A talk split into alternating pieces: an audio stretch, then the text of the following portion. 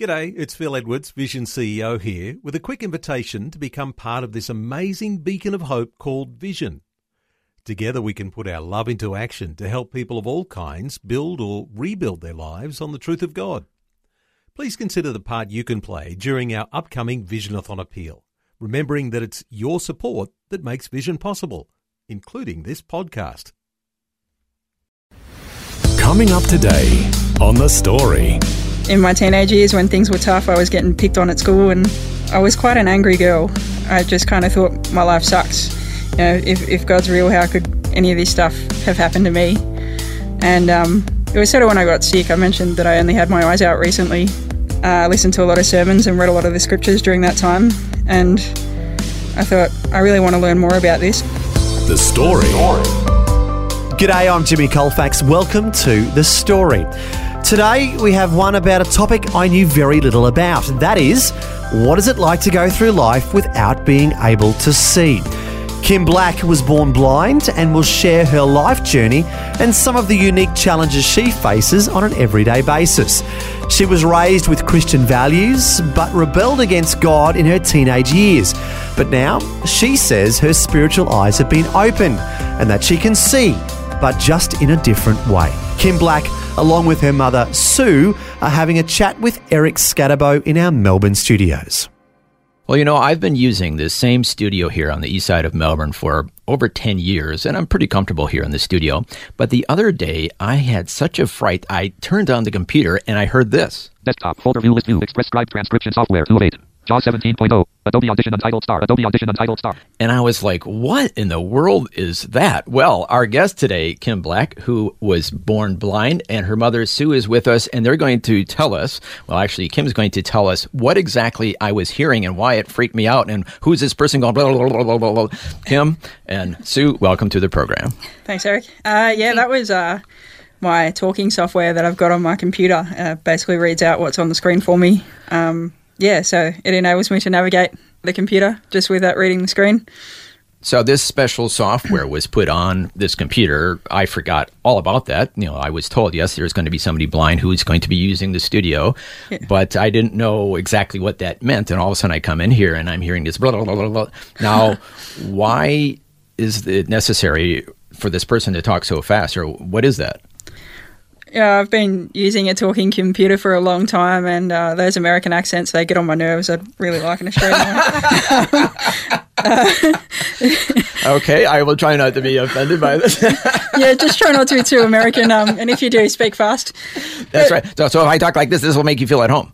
Oh, yeah, like, that's pretty normal. Okay, Um, so so the whole thing, if I understand this right, correct me, Kim, if I'm getting this wrong. The whole idea is that you are able to hear things at fast speed that someone like myself, I, it just sounds like blah, blah, blah, blah to me, but you can understand this.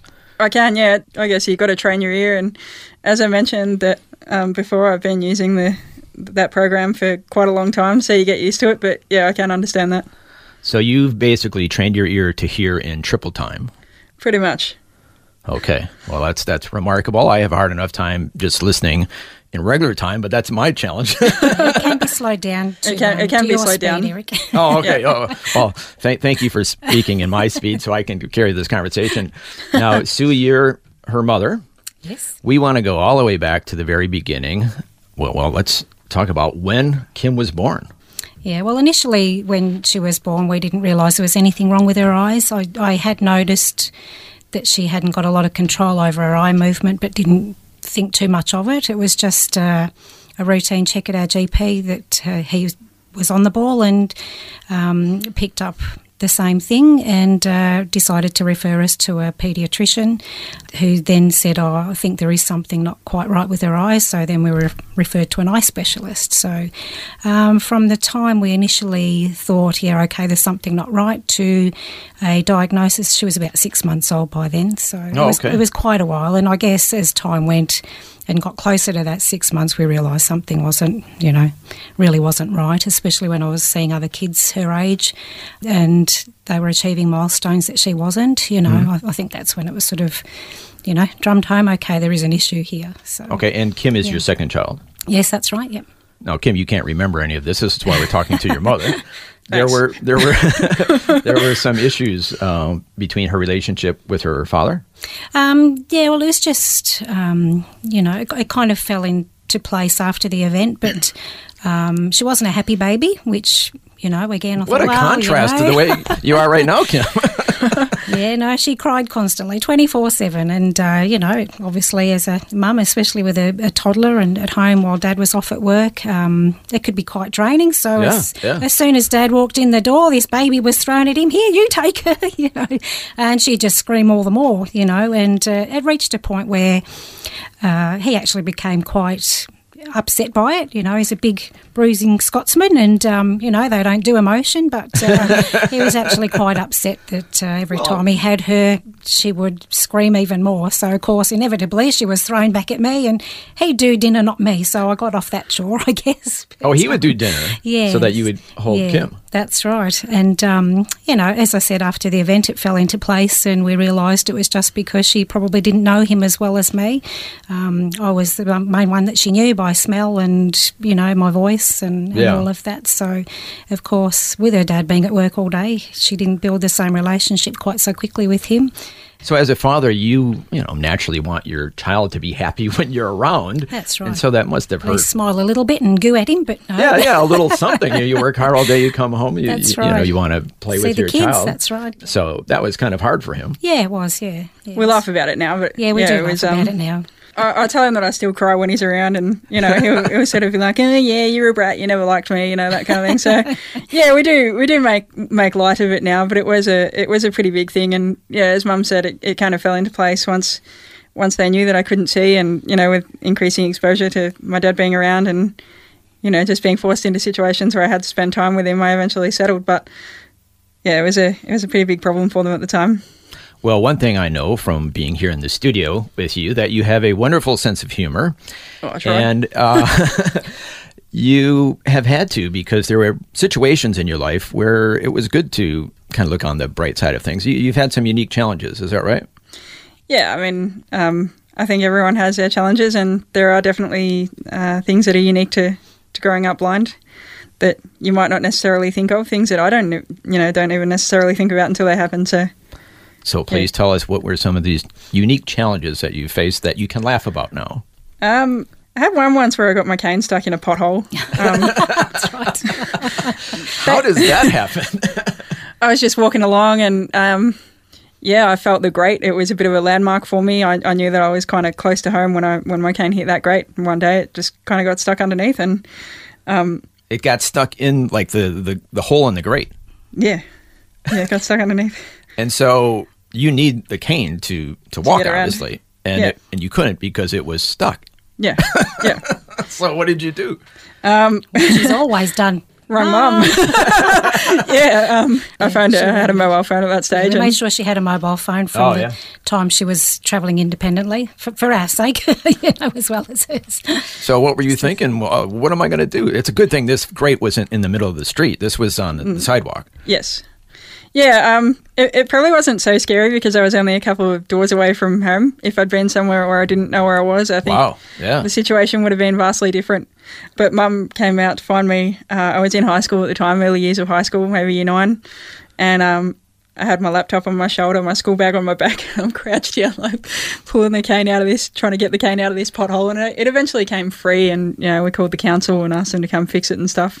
Now, how about you, Sue? Were, were there any unique challenges being a parent Um, of somebody who was blind since birth? Yeah, well, I guess, you know, in a sighted world, that's all we know, isn't it? Yeah. But um, obviously, when you're presented with this, you know, we still learn every day things, you know, different ways to do things that perhaps we wouldn't have thought of before.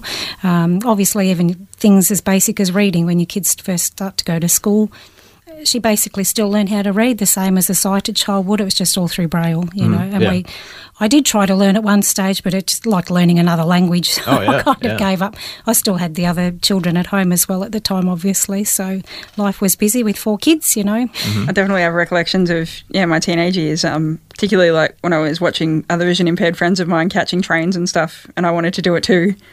And I reckon there were times when my parents had a few mini heart attacks No, more when than a few. I heard about what I wanted when they heard about what I wanted to do. I distinctly remember one time sneaking off out into Melbourne Central without parental permission, and Oh, wow. I sort of got in trouble. I think there was a bit of relief, but um, I distinctly recall going to get off the train, and Mum didn't kind of realise that only the door, like for the side that you get off, is unlocked. And Mum press you know, saw me pressing the button for the door on the wrong side of the train, and I just remember hearing her run on, going, "No, it's this way," you know. So Oh wow! I definitely remember situations like that, you know, growing up. Um, going over to the UK on my own was another one that I think terrified mum. you no went. end. Wait, wait, wait, wait. You went to the UK on your own, Yes. Sue. Yes. yes, she did. I knew she'd be fine once she got the other end, and I knew obviously she was fine being put on the plane, but that bit in between, like that whole 24, 26 hours, whatever it was, Yeah. thinking By no, yourself? By herself, yeah. Yeah. How was it? Yes. It was both amazing and, and terrifying. Um, you know, I mean, I can't imagine. I'm, I'm just, you know, closing my eyes, being on the plane. Well, they, they bring stuff to you, but Mm. you do have to go to the bathroom at some point. Yeah. I understand that there was an incident on an airplane involving a bathroom that we can share on radio. Uh, would you like to share that little incident? Yeah, that time I was about 12 or 13, and um, mum, uh, I think by her own admission, hadn't really thought to tell me about the noise the toilet would make when we flushed it. And um, Because they are rather loud. they were rather loud, and Yes. little 13 year old me needed the toilet. Mum took me, and I came out shaking like a leaf. Mum, I think I've just blown the plane up. you thought you pressed the wrong button. Oh, she was the poor Yeah, thing. I was she was terrified. So scared. She, went, so she was having nightmares right afterwards. She'd I suddenly was. jump awake and, oh, I thought I was in the toilet again. Yeah.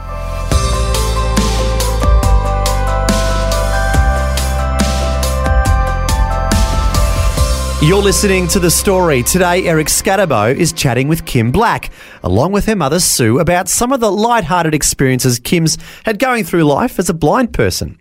Next, Kim will share some of the more serious challenges she's faced, including being picked on in high school. That and more when we return. The Story. If this program has highlighted something you'd like prayer for, we'd love to pray for you. Call 1 800 Pray For Me. That's 1 800 772 936. It's a free call. Or text 0401 132 888.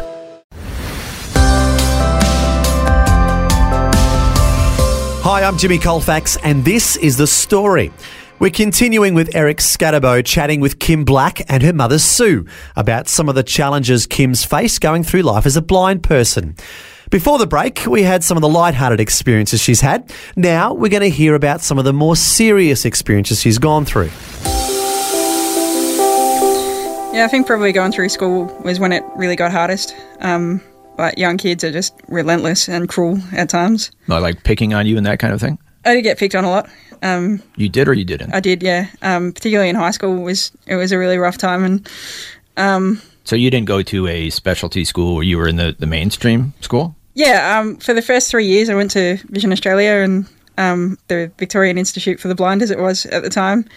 But you know, once I'd sort of learnt enough braille and things like that, I was sent out into the mainstream, which is actually something I'm really thankful for. I'm all in favour of mainstream education where it can be possible, and I was I was very well supported. But yeah, there were definitely challenges. I remember going through a phase where I didn't have an integration aide who could do braille, so that that presented problems. And yeah, as I say, relating to other students, there were a lot of social issues. So it was definitely hard, but I think it has strengthened me as well. Well, kids can be cruel. I mean, They can, yeah, Uh, and relentless. yeah. Mm. And what are the most important things that you think our listeners should know about the experiences of somebody who's going through life blind? I think um, openness is really important for someone like me. It's hard, it's scary, and you don't really feel like putting your life on the table for everyone to, to see. But I think people want to know. The vast majority of people want to be able to support you, and you have to be able to let people in. So, have you experienced things where people wanted to help you? Yeah, Just I mean, strangers or I mean, I talk about school and the difficulties that I face there, and I stand by those. But I definitely had a lot of teachers who went the extra mile as well. There were a lot of staff who really did everything they could. I have a distinct recollection of my year 11 maths teacher taking a braille home and trying to braille a maths test one day. Oh wow. Um, it Talk was about going the extra mile. it was very impressive. Um, you know, there are people who've got the best intentions and they've grabbed my arm to help me get onto a bus or something, but I haven't necessarily been expecting it. And so it's led to me falling over or something. Oh, well. So, yeah, there are times where, you know, you, you kind of need people to sort of step back. But there are a lot of really kind and, and well meaning people out there and a lot of people who do want to help you. And it's just a matter of, one, I think being strong in advocating for yourself, but two, in educating them and showing them the right way. Um, because you don't want to put yourself, find yourself in a situation where people are put off and scared to ask whether you need help because they're not sure how you're going to react. You know, So- you might just, you could be independent, yes, but you might come across that one situation where you just need that hand. So you would be happy if people would say, hey, is there anything I can do to help you? Yeah. And, you know, I'm, I'm quite comfortable to say no thanks um, if I'm not in need of help. But uh, like I say, you don't want to put people off. And so there are times where I will say, yeah, I, I do need a bit of help, actually. Thanks. So just ask. Just ask. Yeah. And Sue, anything you'd like to share for listeners that you've learned along this journey? Um, I'll basically just reiterating what Kim said, you know, just being honest. I mean, um, I think too, I mean, this is where I take my hat off to her because she is very good at self advocacy. I don't know where she gets it from, it's not from me. um, and, and speaking her mind, um, but also Yes, she definitely speaks her mind. Yes, we've, we've learned that. she's she's also accepted her disability, you know, because sometimes not everyone is as willing to accept they do have a problem and try and do things the way that other people do. And the reality is, you can't do that. You know, there are ways that she needs to do things that are different from us. So yeah, so that, as I said, that's where I take my hat off to her because uh, she's always accepted her disability and um, you know to the best of her ability gets on with life and um, doesn't stop her doing anything that she wants to do. And uh, what more can you ask for, really? Well, I think I learned that Kim has a wicked sense of humor, I guess you could say. when uh, in the lunchroom, she took her eye out and placed it on her phone and said, Look, I have an iPhone. Oh, did I? Okay. I don't remember that one, Oh, but I I'm not didn't hear about surprised. that one. I have a bit of fun with that. I only had only had my eyes removed very recently, and you know sometimes acceptance comes with just finding the humour in that. I definitely went through the grief and the the pain of that, but um, you know, like there's some great pranks out there, people. Like, get on board. You're having some fun with it. Now, Yeah. let's talk about your faith journey. So, you were raised with Christian values, but you kind of went away from the Lord for a while. Is that right? Yeah. So growing up, um, mum in particular was the parent that really enforced those values, but my mum's parents as well. I spent a lot of time with them growing up. I would often stay with them on the school holidays, and that meant, you know, Wednesday and Sunday services with grandma and granddad. And it was a time that I really loved. And yeah, I did wander from that. In my teenage years, when things were tough, I was getting picked on at school, and I was quite an angry girl. Um, I I just kind of thought my life sucks. You know, if if God's real, how could any of this stuff have happened to me? And um, in the midst of all that, there was a couple there who I had known from church previously, from going to church with mum, and they just were the most faithful ministers to me. And yeah, there were times where I really didn't want to hear any of that Bible stuff, but coming from them, it wasn't so bad. There was a sincerity in everything they did and everything they said, and yeah, it was it was really valuable um, because you know it kind of kept that that bit of softening in my heart. I think it, you know, I, whenever I thought about them, it seemed to have some meaning still, and I I wasn't sure what it was for me, but there was also a part of me that was curious too. Now, would you say you have a close relationship with your Heavenly Father? I would, yeah. I'm learning every day, and it's a progression. It can also be a challenge. It's required a level of, of vulnerability that uh, I didn't ever want to deal with, but I have a real passion for it. And I know I'm not perfect, but yeah, I just want to keep growing and keep learning and keep seeing what God's got planned for me. And speaking of that, you are a student at a Bible school at the moment. Yeah, I'm studying at Melbourne School of Theology. Yep. And what are you studying? Um, it's a diploma of Christian studies. And what led to your decision to go to that school? Uh, it's funny. Um, as a young kid, I said I wanted to be a pastor. so you were that strong in loving the Lord and in your faith that you wanted to be a pastor at one point, but then as you shared, you kind of got mad at him and walked away from him for a while. Yeah, yeah.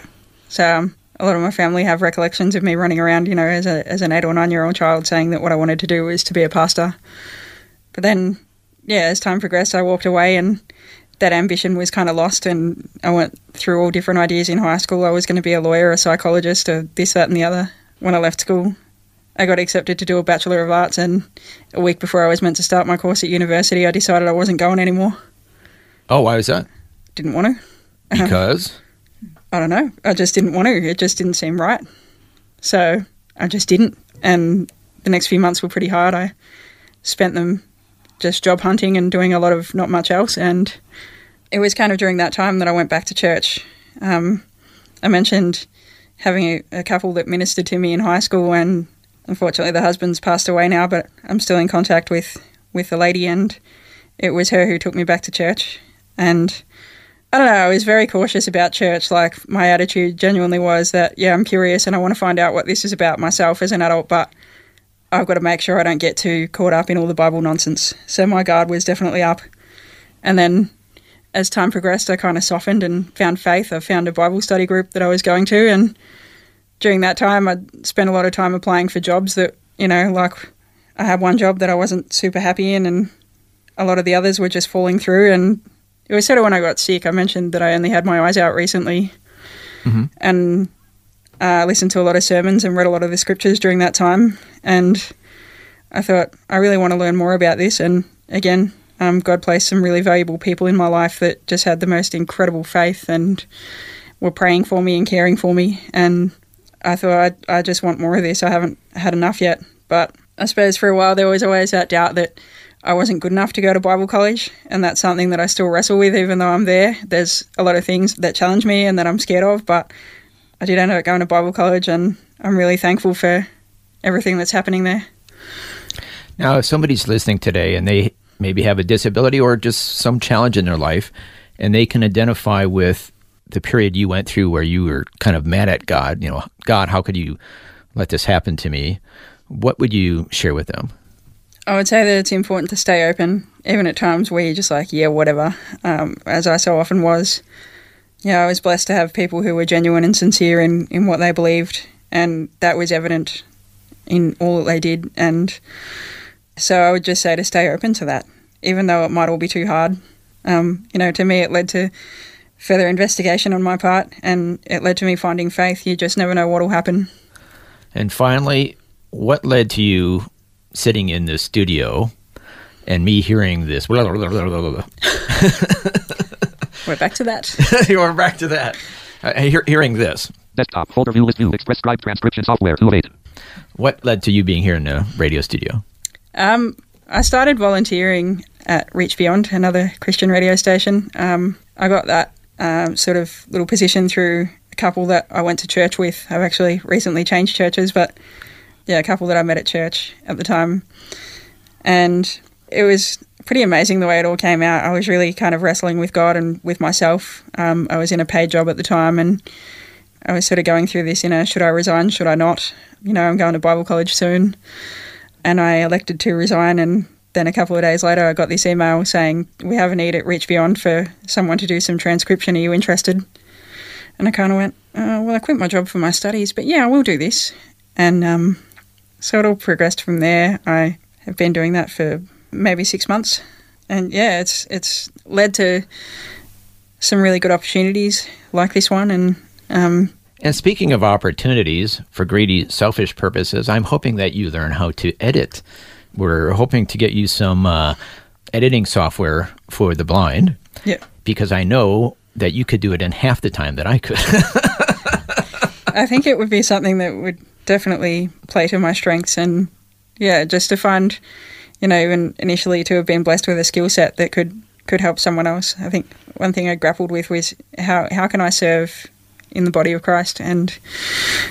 oh, I, um, I have ideas.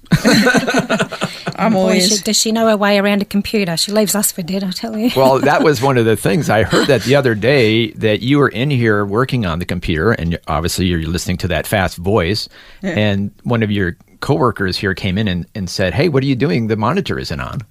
oh yeah, probably. I had no idea. Which, of course, you don't need the monitor, right? And, Nah, you, and no. you don't need the uh, the shades open and all these other things that we just take for granted. Oh, I can see better in the dark, mate. I think you're all being very selfish, making me turn lights on and stuff. That's right. That's right. Well, we just want to encourage you. You are very courageous. Thank you so much for sharing, Kim Black, and also your mother, Sue. Thank you. Thank you. That was Eric Scatterbo chatting with Kim Black and her mother Sue about Kim's life as a blind person. But as we heard, Kim can see, but just in a different way. Her spiritual eyes have been opened, and she now has a growing relationship with her Heavenly Father and is eager to serve Him. Good on you, Kim. And to be honest, it's been fascinating learning about what life would be like in Kim's shoes. Doing everyday activities that we take for granted can be a huge challenge when you're not able to see. However, Kim overcomes these obstacles in amazing ways, and I'm happy to say that Kim and her mother Sue will be joining us again next time to share more insights, including the time Sue was in the back seat of a car while Kim was driving it. You don't want to miss that conversation. Until then, I'm Jimmy Colfax, encouraging you to share your story with someone today. Next time on The Story. You get in thinking, oh, yeah, I'll do this, it's okay. There's a driving instructor there. And then when you're going at 120k, knowing that your blind daughter is driving you, you're thinking, stop, I want to get off. Once again, Kim Black and her mother Sue will share more of Kim's life journey as a blind person. We'll hear more about how she daily overcomes obstacles in everyday life that most of us don't face and would have no idea how to deal with. Kim has even learned how to navigate her way around using something called echolocation. All that and more with Kim Black and her mother Sue next time. The Story. Just another way Vision is connecting faith to life.